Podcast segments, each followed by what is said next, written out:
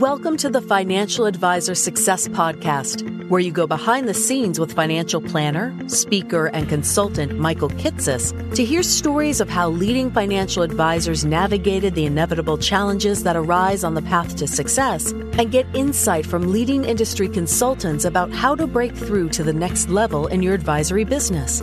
And now here's your host, Michael Kitces. Welcome, everyone. Welcome to the 15th episode of the Financial Advisor Success Podcast. My guest on today's podcast is George Kinder.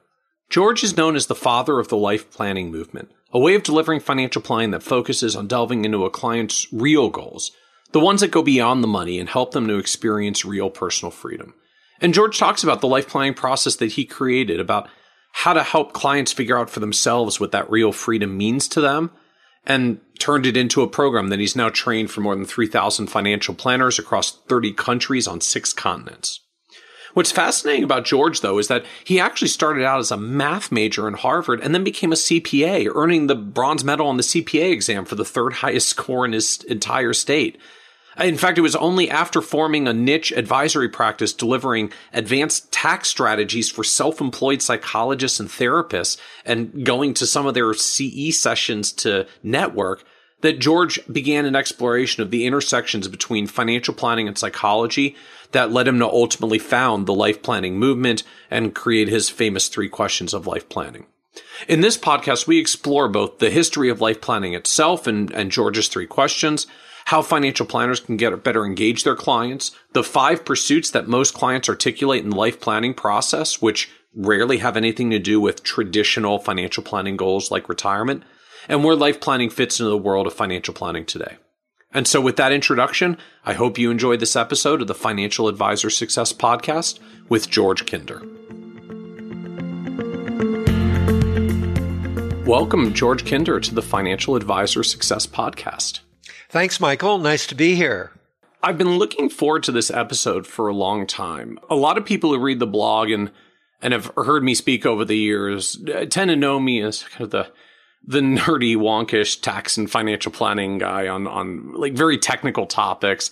But the the reality is, my, my background was actually as a psychology major as an undergrad, and I've I've always had a fascination for the the so called softer side of financial planning. I'm, I'm putting soft side in air quotes. And so I can't think of anyone who would be a, a better guest for us to start down this, this road and discussion of exploring that other side of financial planning besides all those tax rules and retirement research details than to have the man who's been dubbed the father of the life planning movement, George Kinder, to to talk about all the things that are important in financial planning besides the technical knowledge that we also spend a lot of time focusing on when we study for the CFP exam.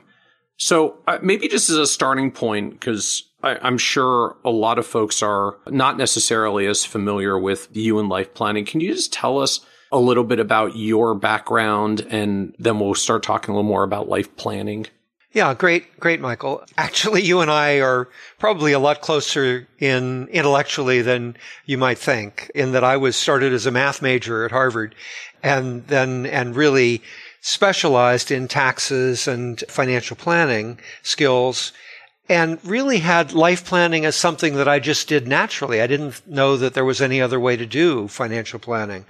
My background is, is quite diverse. I entered as a math major at Harvard, minored in economics, but ended up as an English major because I think what I was most interested in were in math and mathematics were things that we might think of as, as concepts of infinity. And I found much more complicated to understand plays of Shakespeare than mathematical formulas, for instance. So, like, math was fun until you got to the integrals, basically. Yeah, something like that. Yeah. Yeah, yeah, very much.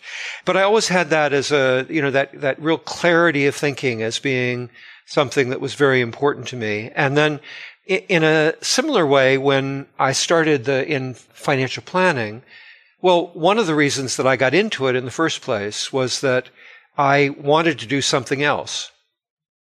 And that might sound rather peculiar, but what I wanted to do was I wanted to do something more in the arts. I was really a poet and a photographer and actually at that point I was a painter. I've become a photographer since then.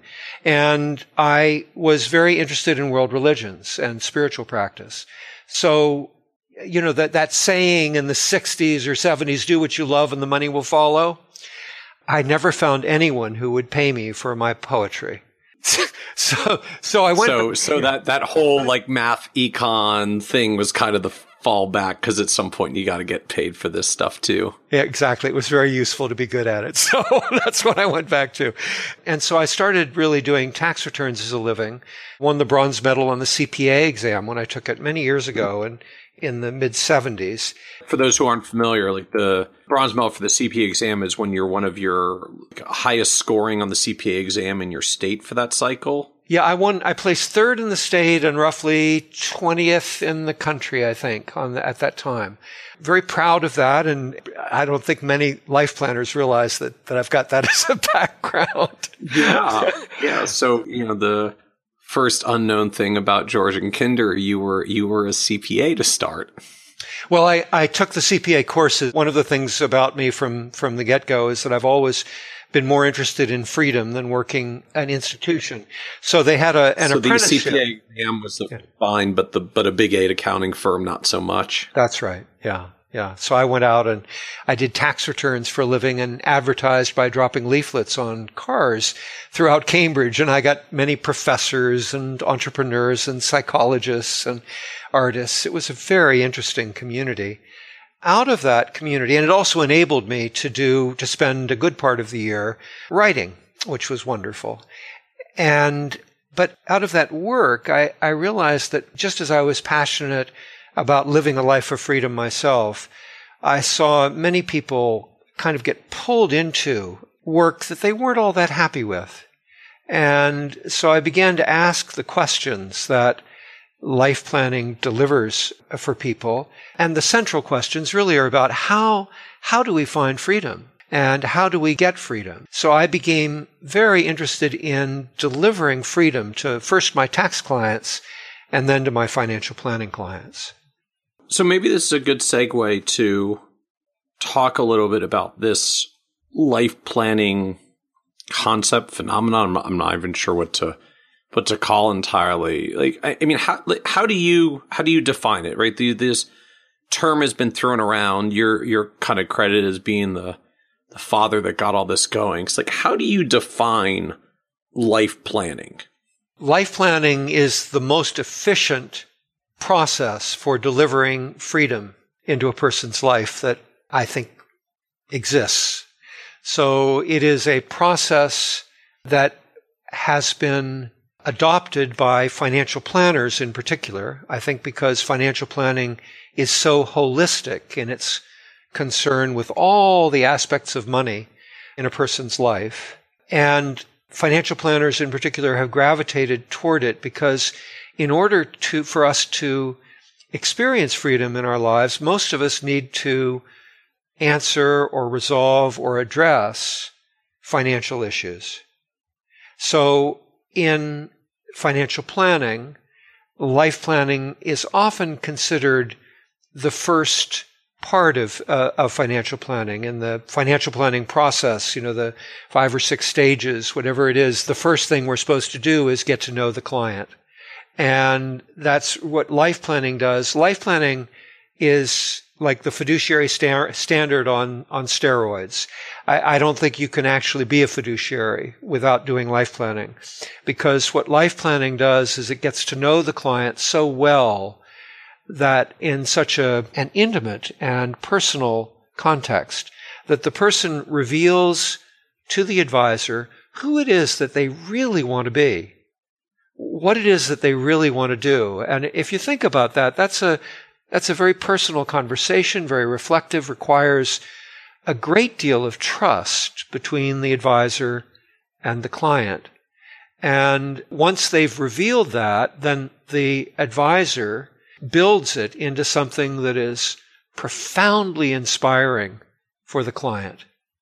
And then works with that energy. It, it, becomes so inspiring to the client to live the way they've defined as their life of freedom that the client pretty much solves all the problems and puts their energy into making it happen.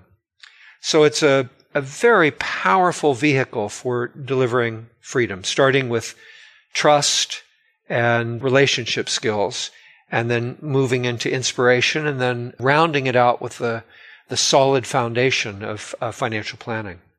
Can you help me distinguish this a little bit further? I, I, feel like most financial advisors who are trying to do a good job for their clients would probably say they do a lot of that. They may not necessarily use the words that you use, but we, I mean, we all try to say I'm, I'm helping my client to work towards their goals and, and certainly the most classic goal that most of us advise on clients for is is working towards retirement, which is this moment of freedom where you don't have to work anymore and and you can do whatever of life's leisurely pleasures you wish. So, I mean, are we just talking about another way to move people towards their goals, or or a different way to define the goals? Like, can you help me distinguish life planning from the kinds of goals we already try to help our clients work towards? Yeah, that, that's a, a, really a great question. The goal we mostly choose in financial planning tend to come from or be structured in a similar way to the vehicles that we use to deliver freedom. So we have vehicles in retirement and risk management and investments in estate planning in cash flow. And re- did I mention retirement planning? So we have, we have those vehicles. And so retirement becomes a major theme. And I think unfortunately we have a bias toward those vehicles. But when you ask anyone, even a financial planner, what they care about most in their life, it's very rare that they will mention reti- a retirement plan or a, a estate plan or investments or taxes. That was the one I missed. It's very rare that they will mention that. So what we do in life planning at the very beginning of the process is we let go of all of our preconceptions so that we can actually walk in the moccasins, so to speak, of the client. And we ask the client basically why they're, why they've come to see us. And at first they may mention all these things, the retirement and the taxes and the investments and all of that. And frankly, one of the things that we've learned is that they mention those things because of media and our websites that we tend to be pitching those sorts of things. But that's not what they care about. And if we pursue too much and too quickly those things, we risk the possibility that the client will never really experience freedom and certainly won't experience it in the short run.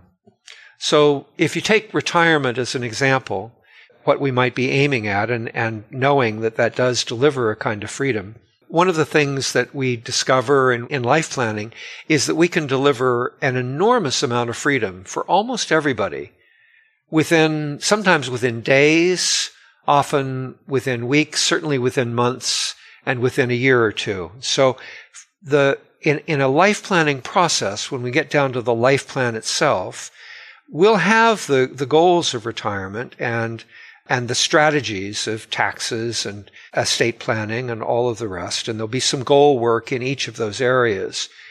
The passionate goals, the goals that bring the person alive is what we're most interested in. And those goals we want to access usually within the next couple of years and often within the next few months. So, like, I mean, is the distinction then just this ideally retirement is some strange construct we've inflicted upon ourselves and we've all convinced ourselves that that's what we want to work towards because that's what we told ourselves or kind of the the media and society and some aggregate told us but it's not really the goal we're supposed to be working towards at the end of the day in a way, it's not really a goal at all. It's one that, it's a goal that's been invented by Fidelity and, and a few other, and, and the tax regulations. Mm-hmm. If you're in the asset business, telling people that they need to retire and accumulate a giant pile of assets to afford that retirement is certainly good for business. yes, yes, indeed. Uh, very good for business. But it's not, you know, if you're familiar, I'm sure, with the three questions, which are one of the one of the exercises that we use to. So, so talk to us ab- about that for maybe for for listeners who aren't familiar. You know, the because I mean, we're talking about these we help clients achieve goals and sometimes they reach the goals in a matter of days or months as you're talking about. I think most of us are used to the challenge that we try to do financial planning and the whole problem is like, here's our strategy. Trust me, 30 years from now, you'll be really thankful you did this. Like spend less, save more, invest in these funds kind of thing. Like uh, everything we do feels so long term because it's so hard to move the financial needle in the short term. So what kinds of shorter term goals are we talking about and, and how do you get to those things? Great. And and by the way, Michael, I love the long-term strategies and the long-term planning. That's all part of this. But one of the things that we're really trying to help the person with is to live in a way that energizes themselves so that they're much more successful economically with their work. They're much more alive in their family. They feel that their life is, is one that is flourishing with vitality. And so these are the kind of goals that we get to really are goals having to do with, I think, more with meaning and perhaps happiness and fulfillment. But let's, let's, so let's look at that, that one exercise. Now, I will say that, that I usually do and I train people in as many as four different exercises. And this is just one of them. Uh, it involves three questions. And the first question is to consider uh, what you would do if you, if you won the lottery, if you had all the money that you needed for the rest of your life. You know, maybe you're not maybe you don't win the $200 million lottery, but you've got all that you need for the rest of your life. You won a lottery for a couple million dollars. So, in that classic sense, like all those financial shackles you currently feel about I've got to work so I can earn, so I can put food on my table and keep a roof over my head and put my kids through college and someday be able to retire. Like just sort of the mundane reality of the financial shackles that most of us live. So you, you win a lottery that's big enough, all that stuff's off the table. Absolutely. That's exactly the question. And it loosens you up, you know, and you think about, you know, the tango lessons, the trips to Tuscany, you know, or, or to Hawaii, the fun things in life, spending more time with the family. And you, and you literally ask that to the client, like, Hey, Mr. Client, I just want to do a thought exercise with you. Like, just, talk to me a moment. Let's pretend you just won the lottery and it's a couple million dollars and enough that you don't need to worry about work and financial issues to maintain your lifestyle anymore. What would you do? That's right. That's right. And the client, in, in a way, we're setting up the deeper questions that are to come. And the client may or may not know that.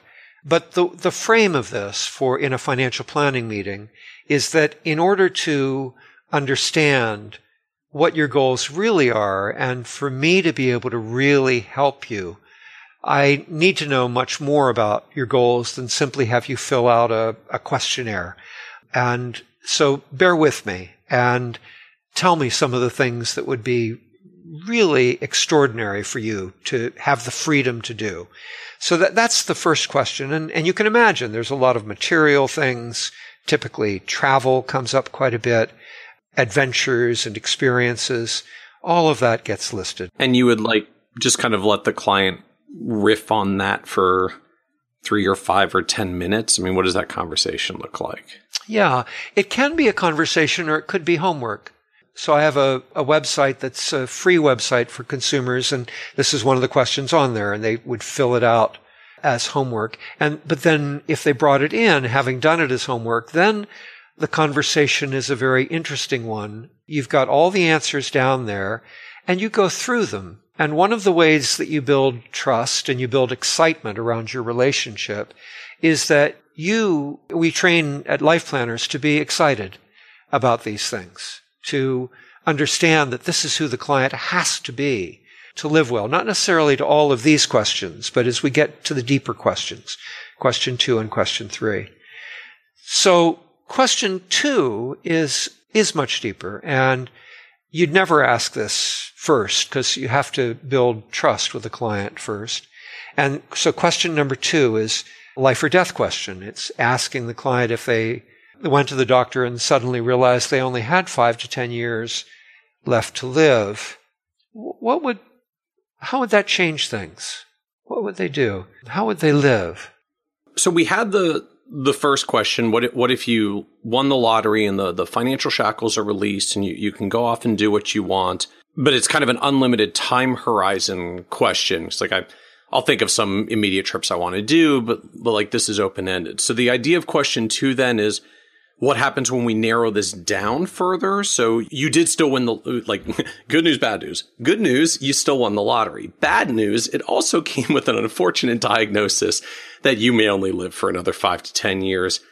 Now what are you going to do? Like, is, is, is that the idea of, of the, of the exercise?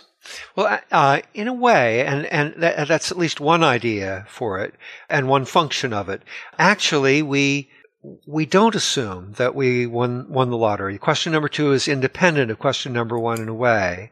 And what we'd like in the client is for it to be a bit more poignant for them. So the question is really if they discovered they only had five to 10 years left to live, but they knew they were going to be completely healthy during that time, what would shift for them? How would they live their life? What would they do? And the, and yes, it, it certainly helps in a wonderful way to prioritize question number one. But something strange and wonderful can happen in addition to that. And that is that sometimes you get someone answering question number two with completely different answers from question number one. Which I suppose is part of the point, right? Like those disparities are where it gets really interesting, right? Like I removed your financial shackles. You want to want what do you want to do? Now I'm giving you a little bit of time on this earth. What do you what do you really really want to do? What are you going to prioritize now?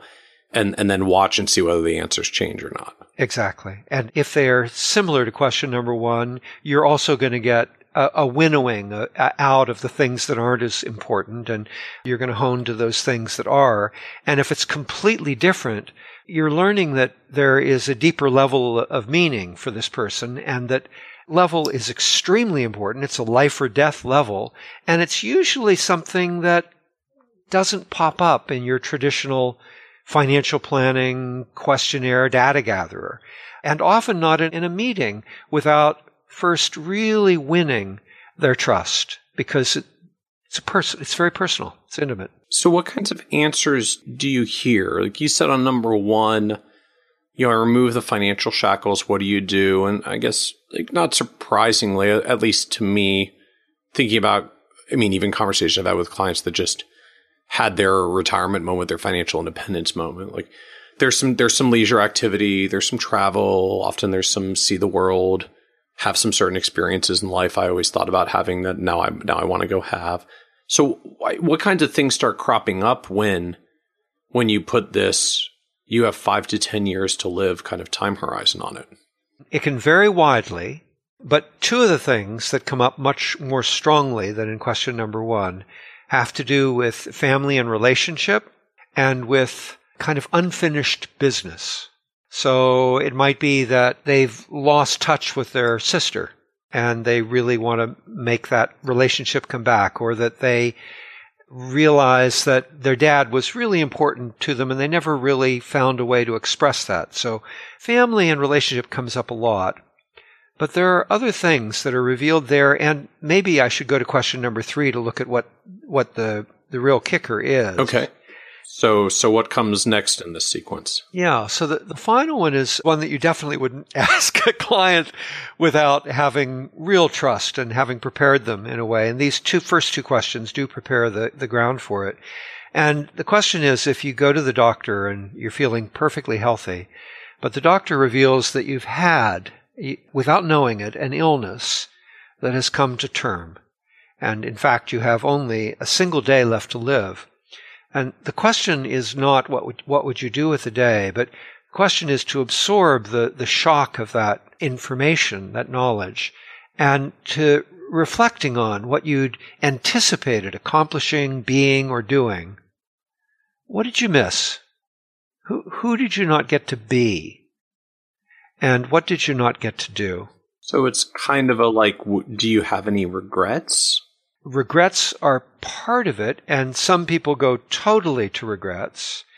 Sometimes it's the person's really just feels that they're on a trajectory towards something and they haven't been able to really do it. But if they were faced with that moment where they couldn't now do it, then of course they would regret that they hadn't accomplished it. What is extraordinary here is that these, I put the things that come up, I think of as five arising in five areas. Sometimes I call them the five pursuits. And one of them is back to the theme of family and relationship. And that's the strongest one, not for everybody, but it's there more than any other by far. The second most common one actually has to do with values, or if they're in a religious way, it could be something explicitly spiritual or religious. The third most common is creativity, and that creativity can also be entrepreneurial creativity. It could be creativity in a business, but often it's, you know, something more in the arts.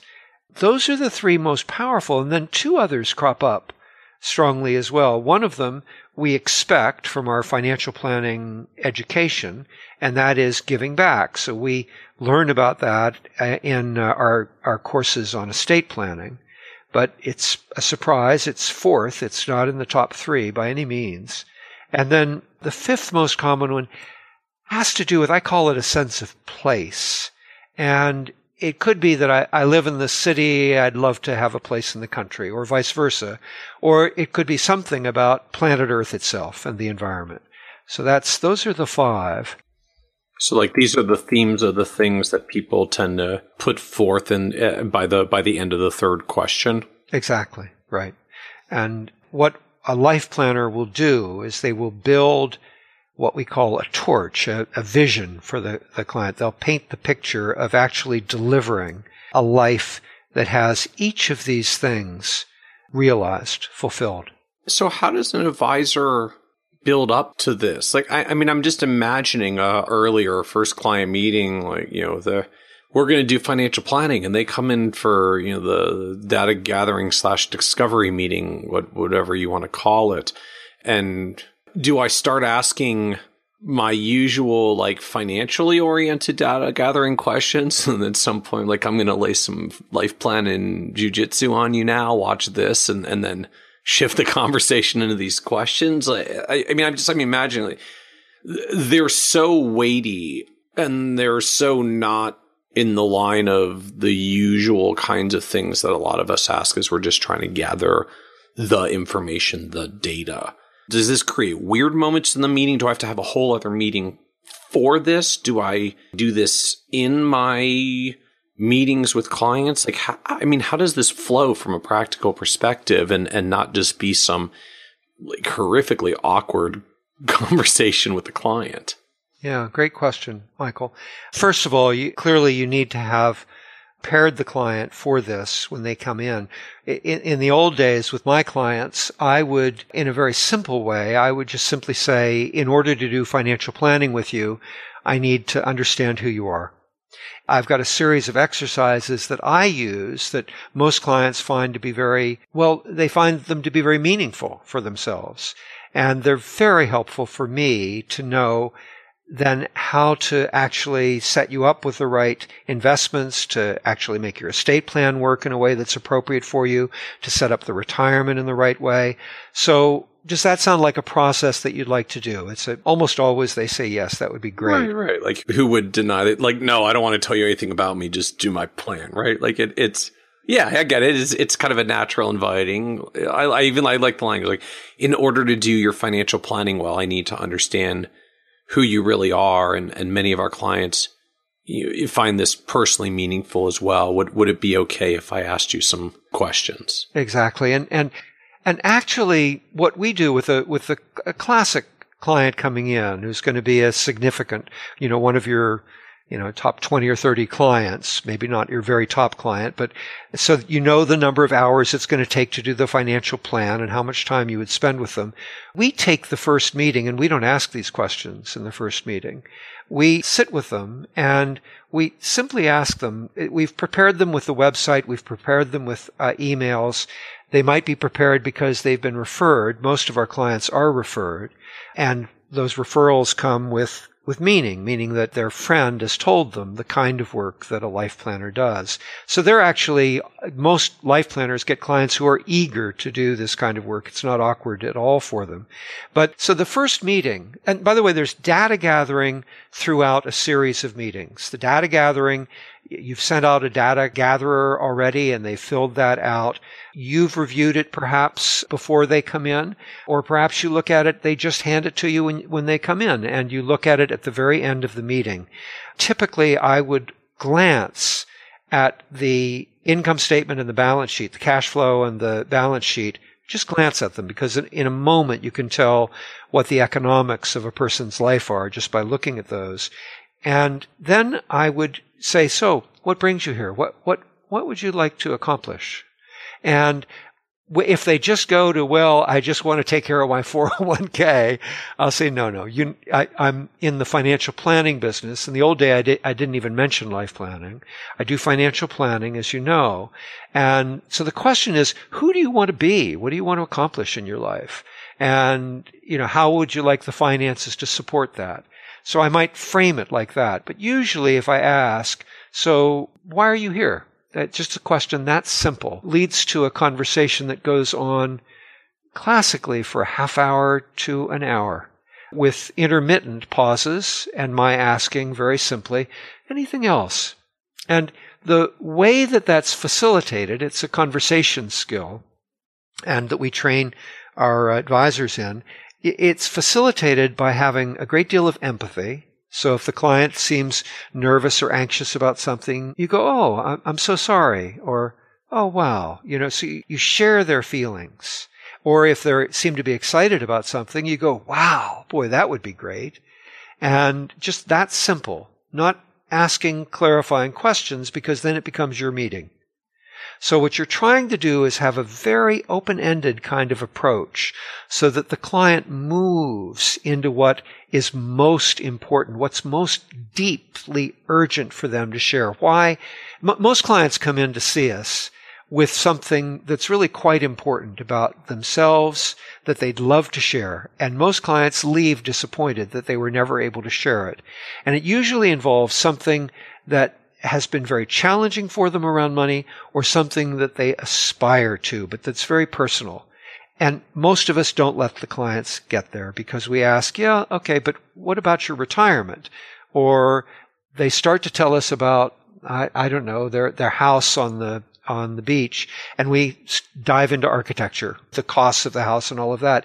And the client very quickly begins to think that we're not capable of in fact going where they really want to get to, which was that their dad has the strings on the, the trust that the family all will inherit in some way, and he's not a very nice guy, you know. And how do we get through that? How do we work through that? Or that they aspire to play jazz in a club and they've never told anybody.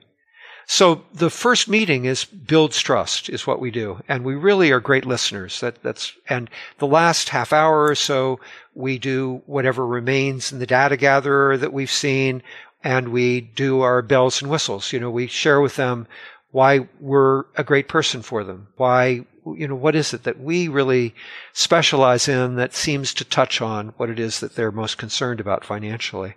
And so the client leaves the meeting with a great sense of, like they're eager to come in and talk with you in that second meeting. And they really have the sense at the same time that you're great at the financial skills. So then it's the second meeting where we introduce the questions. Then you got to back me up a, a, moment. If the questions come in the second meeting, so so the first meeting is, I mean, I'm still doing my data gathering kind of stuff. I'm I'm asking some probing questions, but I'm not getting to the three questions until a second meeting. Right. And the last half hour, I would save that, maybe the last 45 minutes, for whatever remains of the, of the data gathering that might need to be there. So the first, usually a meeting lasts somewhere between an hour and a half and two hours. And so somewhere between a third and half of that time, at the end only, occurs uh, the financial element. So the client is is confident in you as a financial advisor and sees that you're going at the right things that need to be gathered or need to be understood. Okay. So how do I explain to the client coming back for the second meeting if we are having this discussion in the first meeting about some of their goals and dreams and hopes and wishes and we spent half to two thirds of the meeting on that, and then the last third getting into the data. And like then I see, and and you know we're going to do one more meeting where in order to go and really do financial planning, I need to understand more of who you are. So I want you to come back in and, and we're going to ask some more questions. Well, usually I've given the three questions, it's part of the data gatherer. And usually the client comes in and they, you know, I, I don't know how many of your clients come in with everything fully prepared. Yeah, good point. Not very many. Yeah. So, so, so we figure that that's going to happen. And we go, listen, for the next meeting, these are the things that we're really going to focus on. And we're really going to go at the vision. We're excited to work with you. We're confident from what you've said that we really can deliver something to you. And what we're going to do next time is we're going to fine tune the vision so that we are really clear, so that I'm really clear as your financial advisor. Who is it that you want to be and what is it that you're aiming at? And, and I know as you've done some of these questions, but not all the others you've seen that they really get at the answers to that. So we're going to be covering that together or covering that with you and your spouse. Uh, and that's the function of the next meeting so that I'm, I know exactly what we're aiming at. You know, what's the trajectory here? What's the prize?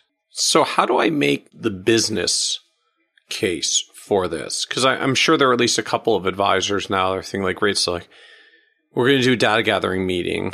And we're going to ask some touchy feely questions. And then we're going to do another data gathering meeting and add more touchy feely questions. Like, at what point do I get to give them the plan and get paid for my work?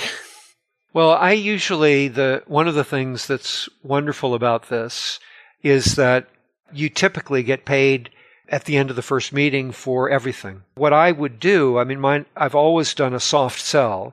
And so at the end of the first meeting, I'd go, well, you've seen our contract. We don't need to go over that now. We can do that anytime in this financial planning process. And typically at the end of that meeting, because you've listen to them in a way that no financial advisor has ever listened to them before. They go, no, no, I want to sign on. I want to get going on this. And so they're ready to si- sign the AUM and make the, make the business go basically right away. Because they often just get so energized by this conversation of they just spent a while talking and dreaming about all the the stuff they want to do and so now they're excited to sign up with you to do it exactly everybody else has been talking about you know the 401k or the the annuities or the, uh, the you know they're talking about a tax strategy and here here they've talked with someone who really listened wasn't talking at all, really just listened to who they really wanted to be. And it's so meaningful for them. And then you've shown them in the last half of the meeting or last third of the meeting that you're really pretty savvy with all the financials too. Why would you want to go anywhere else? So how did you come up with, with this, with this process of, of doing this, of being like a, you know, you're doing I guess, tax returns you said early on after graduating from college and getting your CPA exam. So at some point you just started, uh, decided to start asking some of your tax clients really interesting questions. Like, how, how did this evolve in the early days of, of George Kinder, financial planning and tax practitioner? Great, great question, Michael. So I think there are two things. One is what was happening inside me personally, and the other is what was happening in the environment that I was working in as a, as a tax advisor. Inside me, as I mentioned earlier, I was passionate about living a life that had freedom in it and that had, and freedom didn't mean doing tax returns for a living. So freedom meant being much more connected to the arts and to culture and to spiritual practice and being in nature more and being in relationship, all of the things that, you know, would uh, many of those things would energize many people. So I was passionate about those things and passionate about having a work-life balance that delivered primarily those things. So that was a passion. And I was constantly trying to figure out how do I budget my time and budget my work so that I can really live in that free way more of my life. And then in the environment in which I was working in Cambridge, it turns out, I don't know why or how, but a huge percentage of my clients, at one point, I think I had 500 of the thousand psychologists who work in the Boston area as clients. And one one of like the, a deliberate pursuit of a niche, or just accidentally ended up that way. It was kind of a mix. I didn't really go after them, but what happened, I was very curious. I bought I bought the whole Prentice Hall that was uh, or CCH set of books. It was like 13, 15 volumes, and I was fascinated with how do I deliver the best, the most freedom to my tax clients. And so I, I went out and I studied tax deductions. And one of the things that I almost invented. I, I just got to, I'm sorry, I just have to pause on that for a moment. I wanted to figure out how to give my clients more freedom. So I went out and studied tax strategies. All right, I'm sorry. I just had to. I I just had to observe that. Uh, please keep going. That's fantastic. Well, it was you know it was similar in a way to the kind of work that you do because you you do that all the time. You're constantly giving us those of us that read you. You're constantly giving us new insights into how to actually deliver greater degrees of freedom having to do with the economics of a client situation. And that was what I was passionate about as well. And it was my narrow focus at that time before I got the, the uh, CFP exam under my belt was taxes. And so I, one of the things that I didn't quite invent, but virtually did, was that I noticed there was a case. I always felt that a, a, a tax, uh, that a therapist should be able to write off their personal therapy, which was a huge expense for these guys. Five, ten grand, sometimes 20 grand a year. And that they should be able to write that off as a business expense. Why should this go on the Schedule A under medical deductions? Didn't make any sense to me at all. So I crafted the argument and then I went and I studied and I and what I had to do, I actually had to go to Harvard's libraries to find the case. And I studied and tried to find a case about this. And I discovered a case where someone actually made that argument. And so I just said, okay, that's what we're going to do. And imagine it as a Schedule C deduction for self-employed therapists versus something over in Schedule A where you had to, you know, weigh it against all the other deductions and everything, where all the yeah, limitations and, and, are there uh, thresholds and uh, back then and now phase out of itemized deduction. Exactly. So what happened was therapists loved me and they flocked to me. And, uh, and being curious and engaged, I then went to, I became really interested in what else might be deductions for them. And I started to go to all of their extracurricular, their CFP, their CEU courses. So I'd spend weekends and weeks actually going and learning their skills. So you started showing up at like Carl Rogers humanism sessions. And Carl was a great, was really a wonderful, really influenced me a lot in terms of unconditional positive regard. That's, that's what we do in life planning. We give the client that much, that much belief. So I learned a lot. So internally I was passionate about my own freedom. And then externally I had this group of therapists that I was learning from, engaging with. And I learned how, how to listen from them, really, was what happened. And I basically came back and taught them this way of, of delivering freedom. So even now, I, when I do a five day training for financial advisors, I get occasionally I get a therapist. And once I had this absolutely fabulous, perhaps the most famous therapist in all of the Netherlands, and his wife, and, and they're, they're both famous and had been writers in the major editorial columns in the papers for years. And he came and he took the five day and he said, you know, this is what therapy's going to be. What you're doing is the right way to do it. Instead of going back and focusing on the, the past and how since you're not able to do the life you want to be or do, you, you must have done something wrong in the past. Let's go look at it and discover the feelings. We ignore all of that. We don't pay any attention to the past at all. We empathize if the client brings up something that was painful and we show them that we can really be there for them in that way, that they, they see that we're a sympathetic human being. But what we do is we aim at, well, what, what would be fantastic? What would be a great life? And then let's make it happen. Not in retirement, but let's make it happen now. Clients just love it. Whatever, whatever neuroses or, you know, just melt away.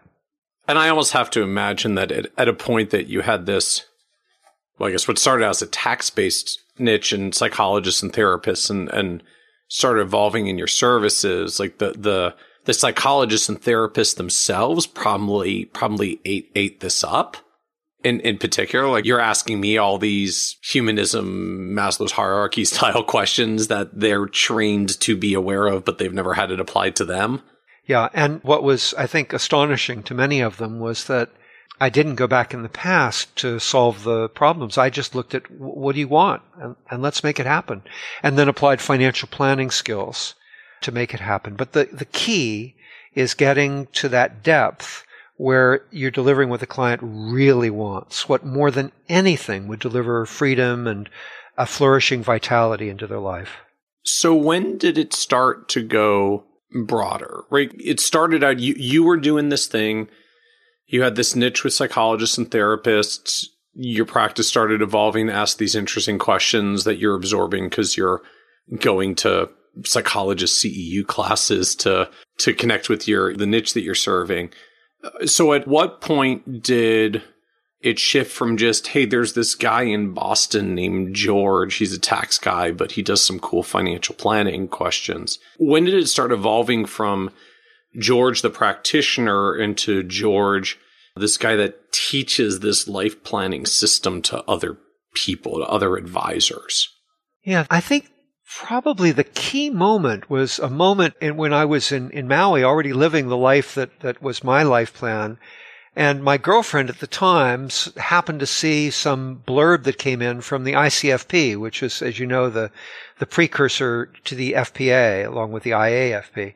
And it was a call to speakers. She said to me, you got to speak at this thing. And I went, no, no, no, no, no, no. And, you know, and she said, no, I'm serious. You got to speak at this thing. And finally she threatened me. She said, I'm leaving if you don't call these people up and speak to them and, and do, give a speech. And so she and actually just, got, just tell them about this thing you're doing because it's really neat. Yeah, exactly. And so she dialed the dialed me in and and I got I got okay all right all right I got on the phone and and uh, talked to I can't remember who it was and the old ICFP and they gave me a, a speech. I was on a panel and one of the great NPR journalists kind of hosted the panel and there were a number of uh, good people on the panel they're still out there including Jerry Detweiler and a few other people.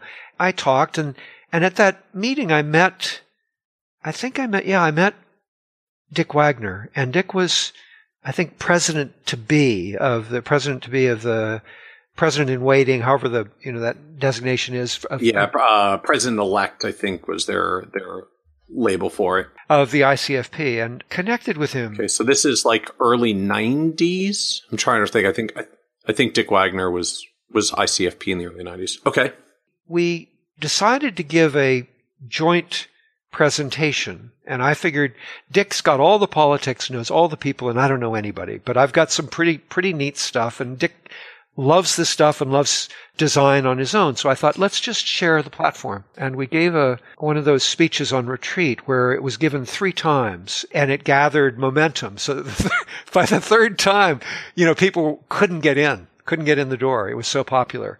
And I introduced the three questions and some of the other exercises. And then we set up the Nasrudin community out of that, which was a, an exploration on, you know, the human side of money. And then. So for those who aren't familiar, can you can you talk for a moment about Nasrudin and what NAS is? Yeah, I'm not a participant in NAS anymore, but it, so I know it more in the early days.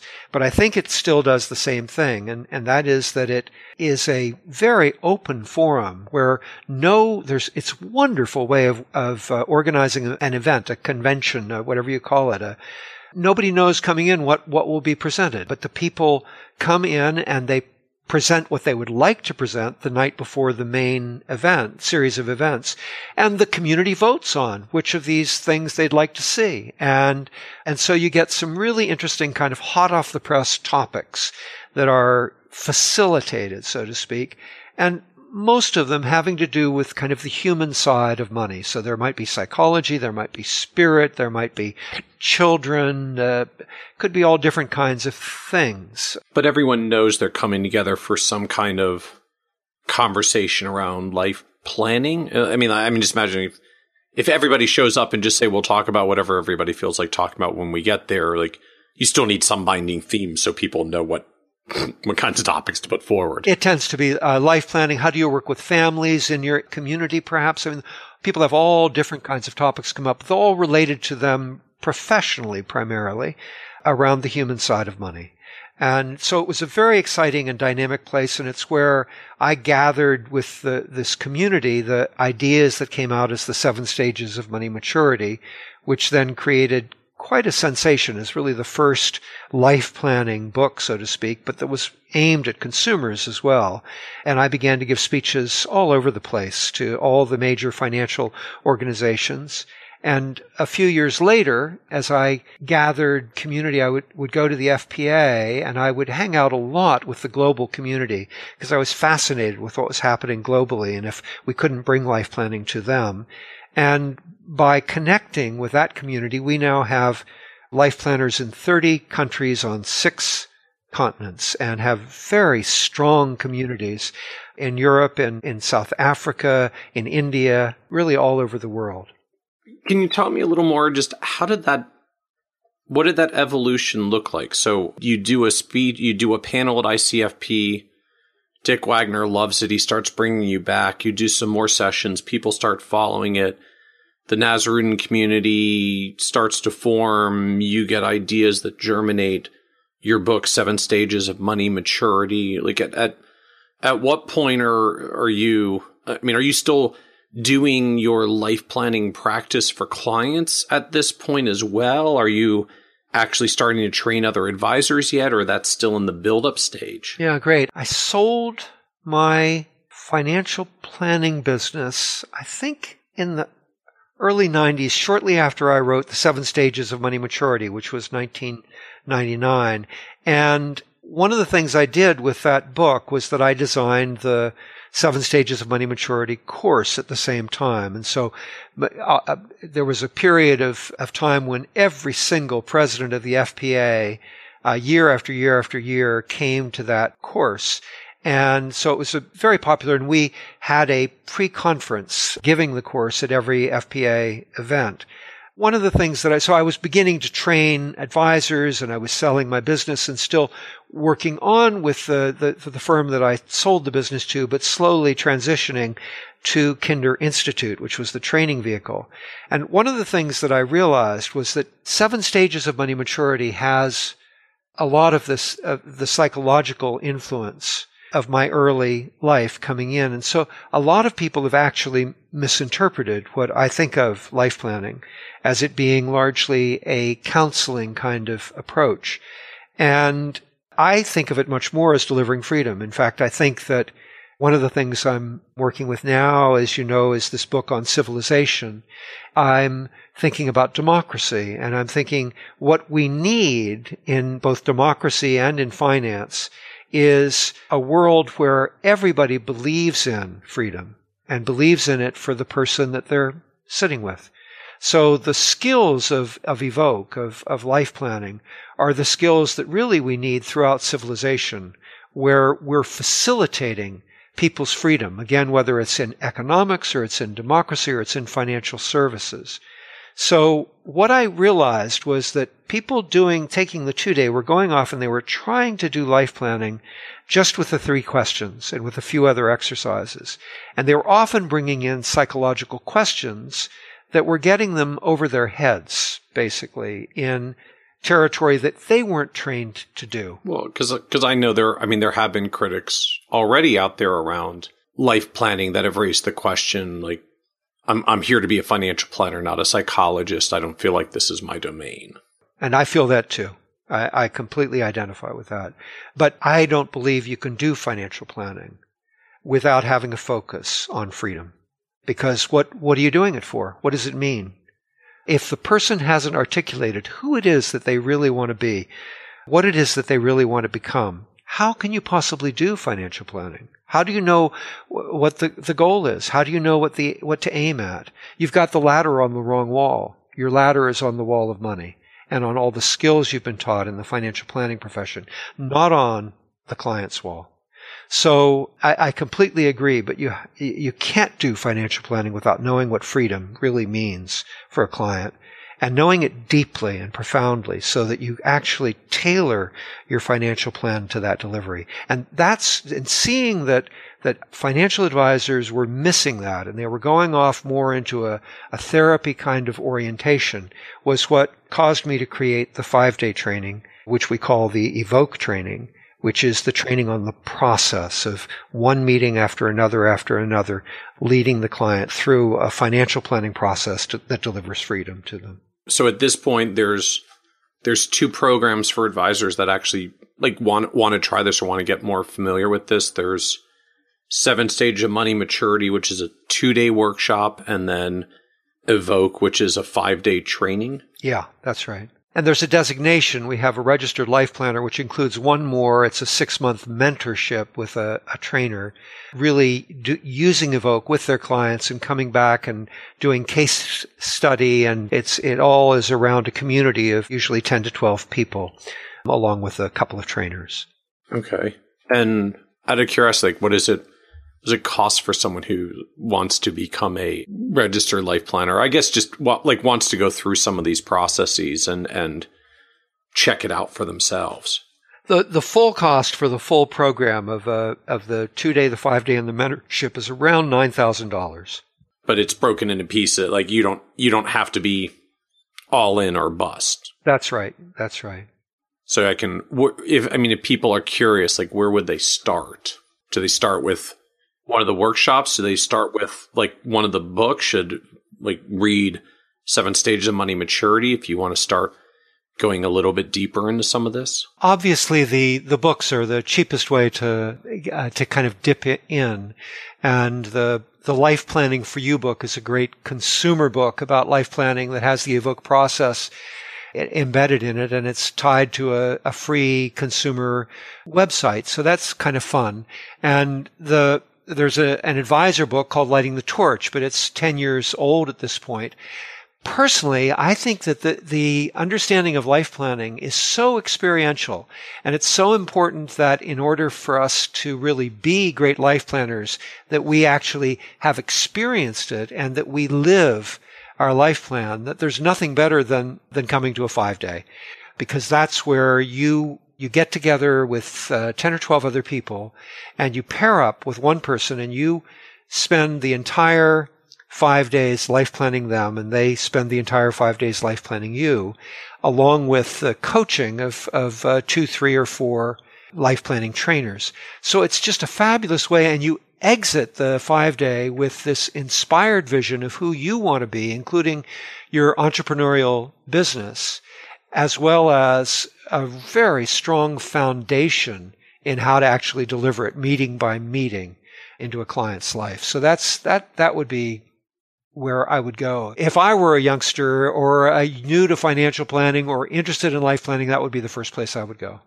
So I'm curious. There there's long been this debate out there about life planning. So on, on, on the one end, as we touched on earlier, we have the folks that suggest it goes way too far into psychology and financial therapy and, and you know, is better done by a psychologist or should be a discipline unto itself. And, and then at the other extreme, I know some who would just suggest that that basically all financial planning in the end comes down to the the ways that money influences our life or, or can be used as a tool to achieve goals and and that life planning is just uh, financial planning done right or financial planning done well or financial planning done best.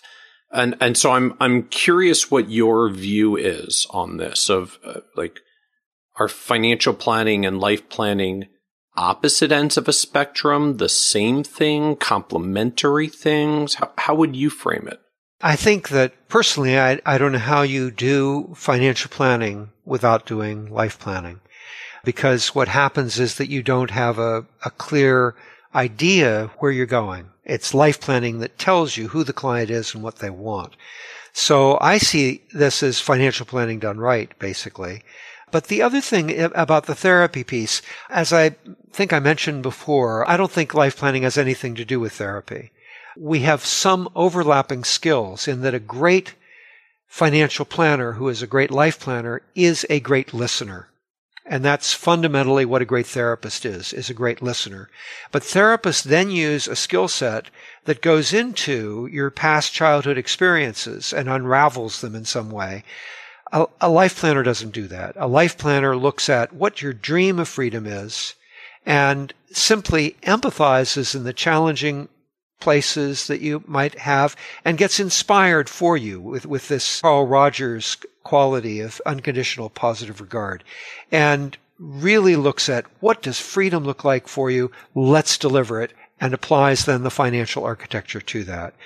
So that's, that's how I think of it.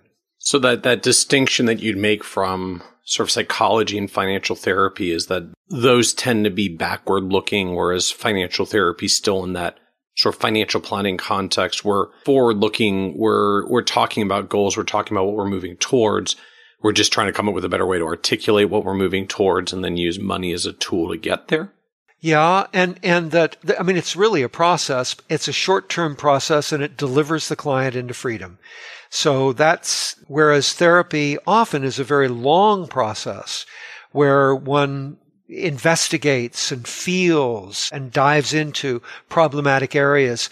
Whenever there's a problem in life, we kind of go back in therapy and dive into problematic areas where we first had that kind of experience something very different here. Who is it that you want to be? Let, let's talk, have a serious conversation, one that's profound for you. What is it that you really want to accomplish in life? And then let's make it happen.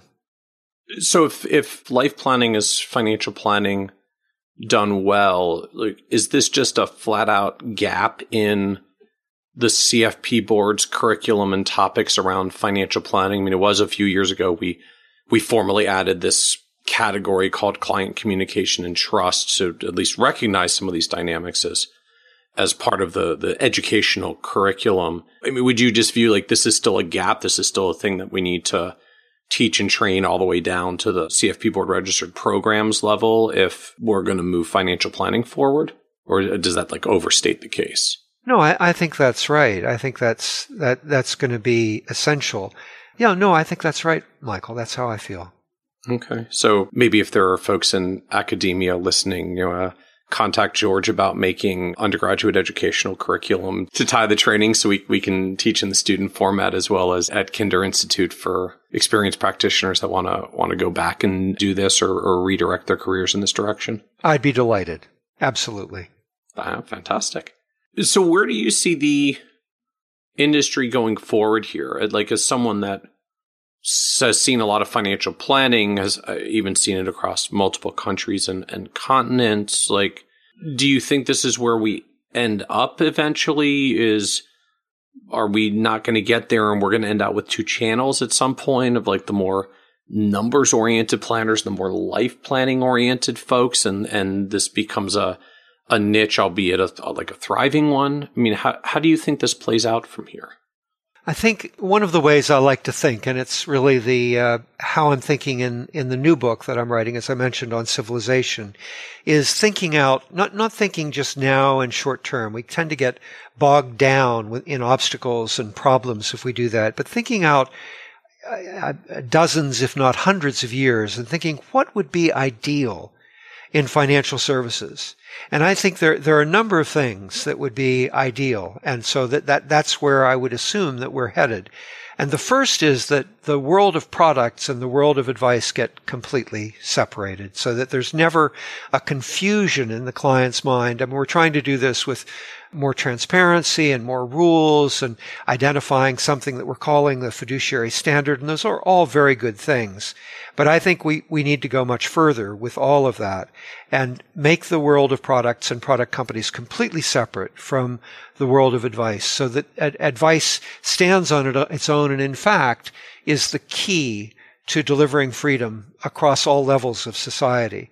So I, I view, so one of the ways that I think of financial planning is as the, the, the, greatest of all professions because it delivers freedom into people's lives. So that's where I think we're going. And I think in terms of the numbers versus the life planning, I, I think that's a short-term issue. It's that we, we've come in, not necessarily the baggage, but the history of a, a numbers orientation and a product orientation. And we need to realize that the nobility of financial planning is in delivering freedom. And the other thing that's uh, to me very interesting about this is that that, that nobility is something not only the profession is called toward, but it's also what the country, what democracy, what the world is called toward. And this brings up a couple of things for me in terms of where we're headed and, and the influence that as financial planners we will have. And one of them is that everybody's meant to live in freedom. So it's not something that is just for those who can uh, afford our million, million dollar or five million dollar or ten million dollar minimums. Everybody needs to live in freedom and the evoke process, the life planning process is something that can deliver that to people. So one of the things that I think will happen is a democratization of this life planning process so that everybody experiences it. And now I'm forgetting what the second, what the second theme is, but it, it uh, maybe I've incorporated them both, the democratization, the delivering of life planning to everybody. Where we really need to look and is as if we were dozens of years from now, even hundreds of years from now, looking back and thinking what would have been best, what, what would have been best, what it would be best for everybody.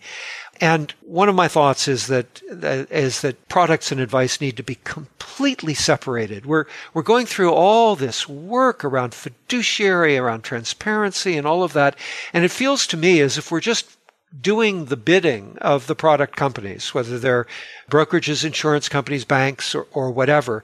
And we, financial planning is really the thing that clients need and clients want. Uh, the great advice is what should be running the financial services industry, not great products. So kind of akin to the medical industry where we just well, I mean, we don't get rid of the products, right? Like they're, they're still drugs and they're very valuable and they do very important things, but, but we completely separate the medical advice practitioners from the drug, drug companies and the doctors aren't the drug salespeople. The doctors are the drug gatekeepers. Like it, it kind of flips the relationship around 180 degrees. That's right. And of course, I mean, one of the things that's a little frustrating for me, having been around in this industry now for uh, oh gosh, going on 40 years now, is that we've had this idea for that entire time. And a little bit's happened, maybe, a little bit. I mean, we could certainly crow about the development of financial planning and the development of life planning, but in fact, here we are. We're, we're still debating getting a fiduciary standard that our wise uh, predecessors did back in 1940, 1941 it's kind of crazy that, that the power is so much on the product side of the business, on the big industry side of the business, and not on the consumer side of the advisor. And I think the, the main thing that has to drive this, if we're going to uh, uh, shift from financial advisors having the lowest trust level, uh, you know, down there with used car salesmen and politicians, that the only way we're going to get out of that is by understanding that, in fact, the nobility of financial planning is that we deliver clients into freedom. We have all the skills to do that. We have, whether we're talking about our skills in taxes and investments and all the rest, or we're talking about the listening skills that we're developing in life planning. Our mission is to deliver people into freedom. And when we understand that and we take the bull by the horns and we say no to the product companies and the political influence that they've had, I think we'll begin to see something. But that's going to take quite a, a movement on our side and perhaps getting consumers to understand what we're talking about. So how many people are practicing life planning today? And, and I mean that in like the, the formal sense of you've train them, you put them through something. I guess either trainings or or like full registered life planners. I don't know if you you keep track on both sides. We do, we do. The, first of all, the the books, just the books. The books have sold roughly 50,000 copies. So there's a lot of people out there who, who are familiar with it. Most of them are financial advisors and many of those people will be dabbling in life planning and, and some of them will be, will be very good just naturally. The trainings we've given, the two day training, I think we've given to close to 3,000 people now, maybe a little bit shy of that.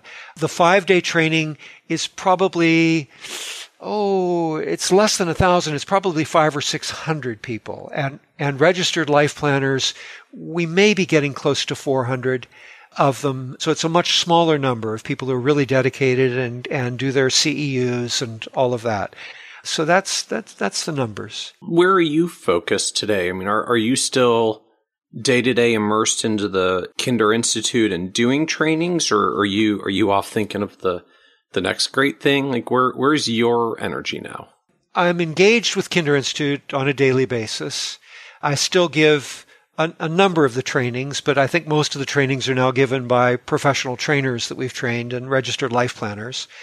My passion has always been freedom, and it's been a passion for myself personally, and it's been a passion to find a way to maximize freedom throughout civilization. So when the banking crisis came along and I, I, realized, you know, just looking at the massive settlements that all the great financial planning, financial advice, financial services companies were fined with and, and how this had gone on for so many decades, I decided to write a book about civilization and the, the way that civilization and financial services within civilization, economics and politics, the way that I saw it working, that it might work to actually deliver freedom into people's lives. So that, that, the book that I'm writing is about civilization right now. And w- there are some unusual ideas there that come out of the conversation that we've had and come out of our financial planning background, Michael. So one of them is if you if you go back to Adam Smith, who we all have revered for, for many good reasons, and you look at how his economics is based on self-interest and it's based on a moment of transaction and what occurs in that moment. I think that many of the externalities of the world that have given us problems. I think the externalities of war, the externalities of massive inequalities, the externalities of, of unconscionable pollution at times, externalities of cynicism, the polarization we find in politics today. I think that many of those come from the Adam Smith perspective. M- much good has come from it as well. And so I'm actually revisioning both economics and, and freedom and democracy. And there are two fundamental concepts that I'll throw out to you as, as one of the closings for this conversation. But one is, what if instead of self-interest, we had an economy that was based on self-knowledge? What if instead of self-interest, even in our democracy, it was self-knowledge that it was based on? So that's one notion. And the other notion is, what if instead a moment, instead of a moment of transaction, the focus in economics was on moments of freedom? What if the fundamental economic unit was a moment of freedom, not a moment of transaction? How would that shift our understanding of, of economics how would that shift the externalities that might arise throughout society? And I think that the changes would be phenomenal for the better. Is that kind of akin to some of the discussion I know that's been out there in the economics world that we need to stop measuring GDP, gross domestic product. We need to start measuring, I, I forget what the label is, but like a, a gross happiness product, like a gross well-being product, something that you set the measuring stick as the well-being of the population and then optimize for that because when we set the measuring stick as GDP, we optimize for economic output and sometimes forget the harm that that causes along the way. Yeah, that would be one of the elements. I mean, I differ a bit from the from the happiness school in that I think can see from the questions, I think that we're actually vitalized much more. We feel a flourishing in our life when we address fundamental questions of meaning. And there's a lot of happiness that comes from that. So I would differ a bit. But yes, certainly that would be one of the themes that would be in this. I mean, I'm looking at markets, I'm looking at advice, I'm looking at products, I'm looking at entrepreneurial spirit, which I think is what life planning unleashes. And then I'm looking at democracy, media, and leadership. And I think if we don't address all of those issues with this perspective of, of several hundred years out, looking at what really would create a great or a golden civilization, if we don't address all of them now, we have these horrific externalities that we're facing of, of artificial intelligence, of, of cloning, of, of uh, clearly of war and of financial crises, of inequality, of uh, global warming.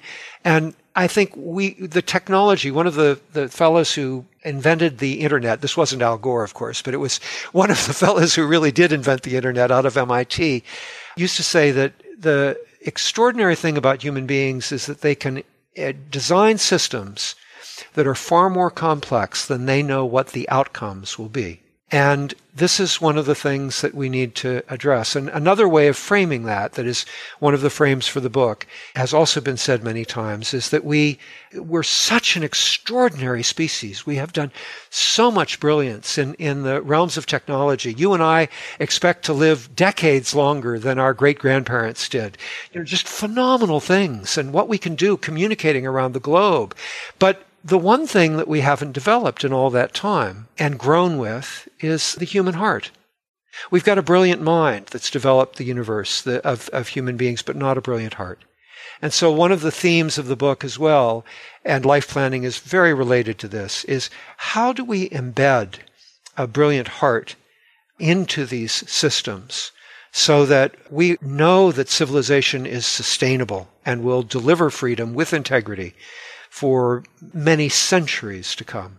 And when does this come out? Are, are you like publishing the book now? It's out soon? I'm doing a very quality draft of it right now. I expect the final draft will be done by the end of May, probably at the latest. And so I would expect the book to be out in, in uh, early fall. So is there, is there a working title that people should should watch out for, or, or just just stay tuned for the the Kinder book when it's out? What I'm telling people is that it's a book on civilization, but I'm not uh, giving out the title just yet. Okay. All right. Well, we will watch for the Kinder book then. Very good. Very good. So, as we get in the end here, this is a show about success, advisors who are successful, trying to help clients towards success. And one of the things I've long observed is that success means very different things to different people. And so I think not only build a successful business, you you you created a successful movement in helping advisors to be more successful with their clients. So it, it's it's very meta. I'm I'm curious from from your perspective then how how do you define success? For me, I think what success is is maximizing the moments of freedom that I live in throughout my life. And part of that freedom for me is maximizing the amount of freedom I can deliver to people around me. So moments of freedom is a very small thing, but that's, I think it goes down to that. Uh, how many moments in a day do we experience a real vitality, a flourishing quality inside of our life, an excitement, a delight? So it's not about so much about external things other than wanting to s- spread this so that it, this happens for as many people as possible.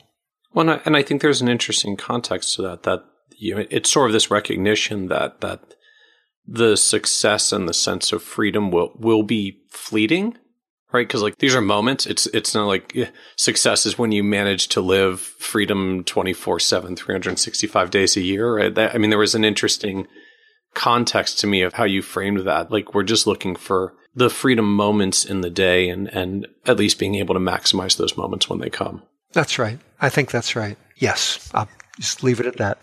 that's a fantastic place to finish. Well, thank you again, George Kinder, for joining us on the Financial Advisor Success Podcast. Thank you, Michael. It's been fun. You are quite a listener. Well, thank you. I'm I'm just trying to take it in and learn from the masters. Wonderful. Thank you so much for doing all of this. Thank you. My pleasure.